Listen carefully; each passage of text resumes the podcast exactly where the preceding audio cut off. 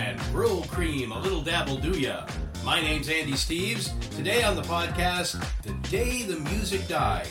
We'll talk about the famous plane crash, serve up a little American pie, and talk about a teenager whose career rose like a phoenix from the ashes of Clear Lake, Iowa. The number one song of 1959 was The Battle of New Orleans by Johnny Horton. Well, they ran through the briars and they ran through the brambles and they ran through the bushes where a rabbit couldn't go. Ritchie Valens was the only singer of the three who died to make the year end Hot 100 songs, and his song Oh Donna was at number 14.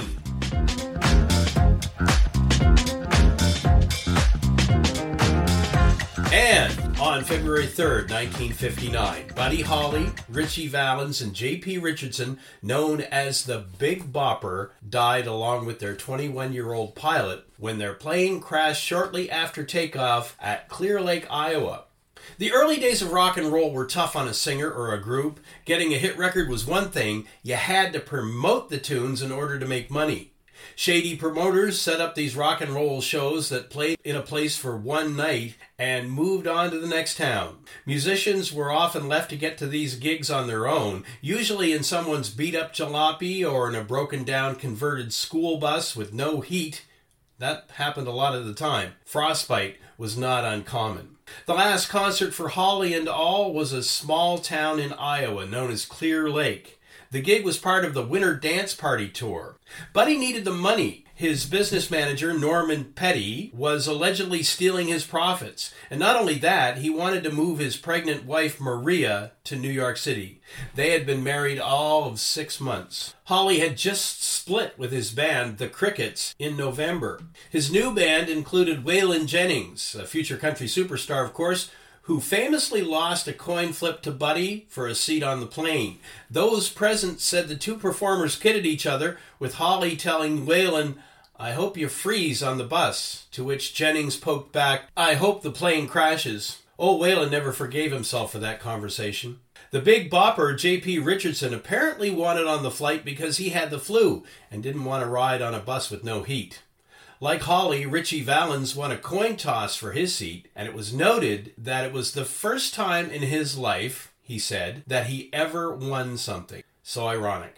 The pilot was 21 year old Roger Peterson, family man who died in the crash. The flight cost $36 in 1959. That's about 500 bucks in today's money. Some of the factors of the crash the plane was an old bucket. Pilot had limited flying experience. Weather conditions at the time of the crash were lousy, and the pilot was not briefed as to the severity of the weather. The plane crashed approximately five minutes after takeoff, and subsequent autopsies found that all aboard had died instantly. Afterward, Buddy Holly's wife Maria learned of the crash while watching TV, and sadly, she miscarried the baby. But the show must go on. The winter dance party went on as scheduled. Dion and the Belmonts were part of the tour. Waylon Jennings was part of everyone's backup band, and a new star emerged from the carnage Bobby Vee, then 15 years old, and a hastily assembled band of Fargo's schoolboys, including his older brother Bill, calling themselves the Shadows. They volunteered for and were given the job of filling in for Holly and his band at the next stop on the tour, which was Moorhead, Minnesota. Their performance there was such a success that it started Vee's career as a popular singer. In 1963, Vee released a tribute album on Liberty Records called I Remember Buddy Holly. In the liner notes, he recalled Holly's influence on him and the events surrounding Holly's death, describing how he had looked forward to attending the concert, how the local radio station put out a call for local talent to fill in after the disaster, and how Bobby's brand new group, which knew all of Holly's songs, had to make up a name, which they did, called The Shadows, right there on the spot. His first single, Suzie Baby, was written by Bobby Vee with a nod to Buddy Holly's Peggy Sue and was recorded in 1959 for the Minneapolis based Soma label. Also on that record, I don't know if it was on the record or maybe it was later on on tour, but I know that Bob Dylan just starting out, he toured with Bobby Vee, and he calls Bobby one of the nicest people he's he's ever met. Bobby Vee became a star, and he performed regularly at the Winter Dance Party memorial concerts at Clear Lake. His three sons, all musicians, performed with him there. Some of his hits included Rubber Ball, Devil or Angel, Please Say You'll Be Mine, and uh, Take Good Care of My Baby. Of course, songs by Buddy Holly included Peggy Sue, Every Day It's Getting Closer, Rave On, Oh Boy, and I guess it doesn't matter anymore. He was 22 years old when he passed on. Ritchie Valens was 17. He had hit songs with La Bamba, Come On, Let's Go, and Oh Donna. J.P. Richardson had one big hit at the time. He was a DJ, and he kind of had a novelty hit with a song called Chantilly Lace and a Pretty Face. He was 28 years old. So, of course, the line The Day the Music Died appears on Don McLean's 1971 American Pie. Aside from being the ultimate all time bar sing along song, it became the longest song to hit the number one position on the Billboard charts at 8 minutes and 36 seconds until Taylor Swift's 10 minute cut All Too Well broke the record in 2012. Don was a paperboy in 1959.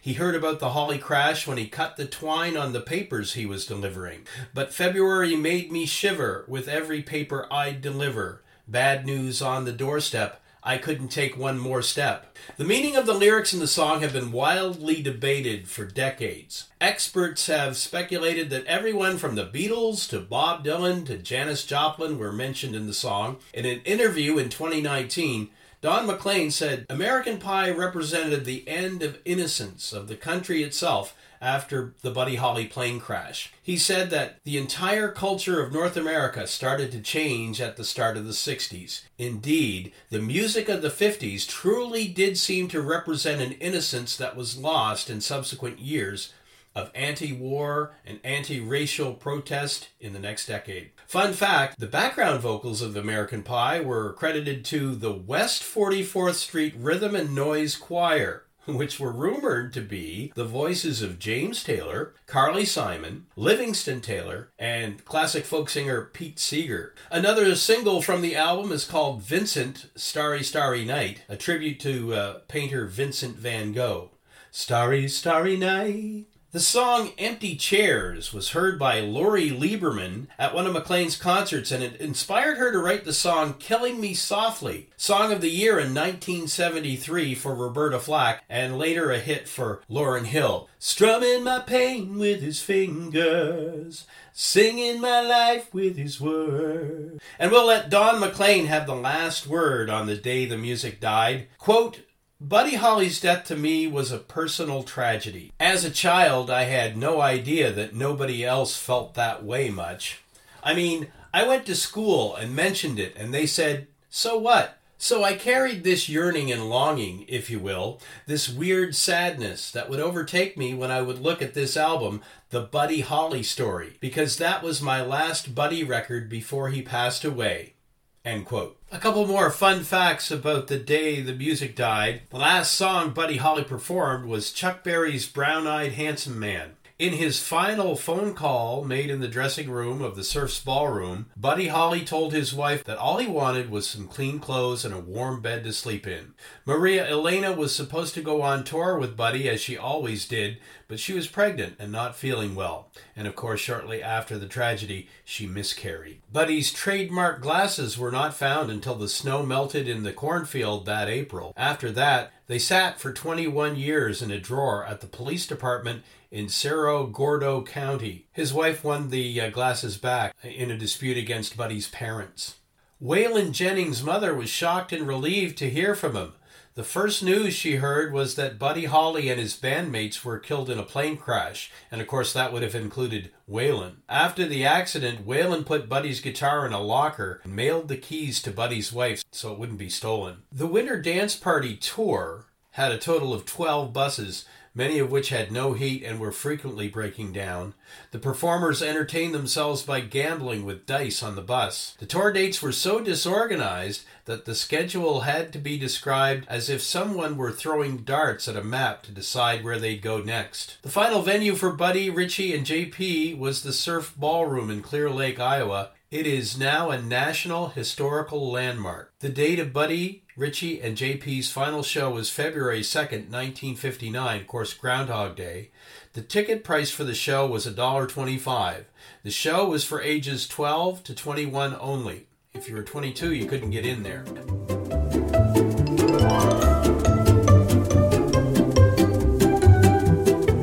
I'm Andy Steves.